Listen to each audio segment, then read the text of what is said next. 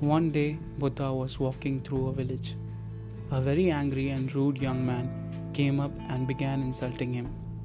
You have no right teaching others, he shouted. You are as stupid as everyone else. You are nothing but a fake.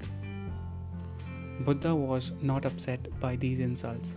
Instead, he asked the young man, Tell me, if you buy a gift for someone and that person does not take it, to whom does the gift belong? The young man was surprised to be asked such a strange question and answered, uh, it, it would belong to me because uh, I bought that gift. The Buddha smiled and said, This is correct, and it is exactly the same with your anger. If you become angry with me and I do not get insulted, then the anger falls back to you.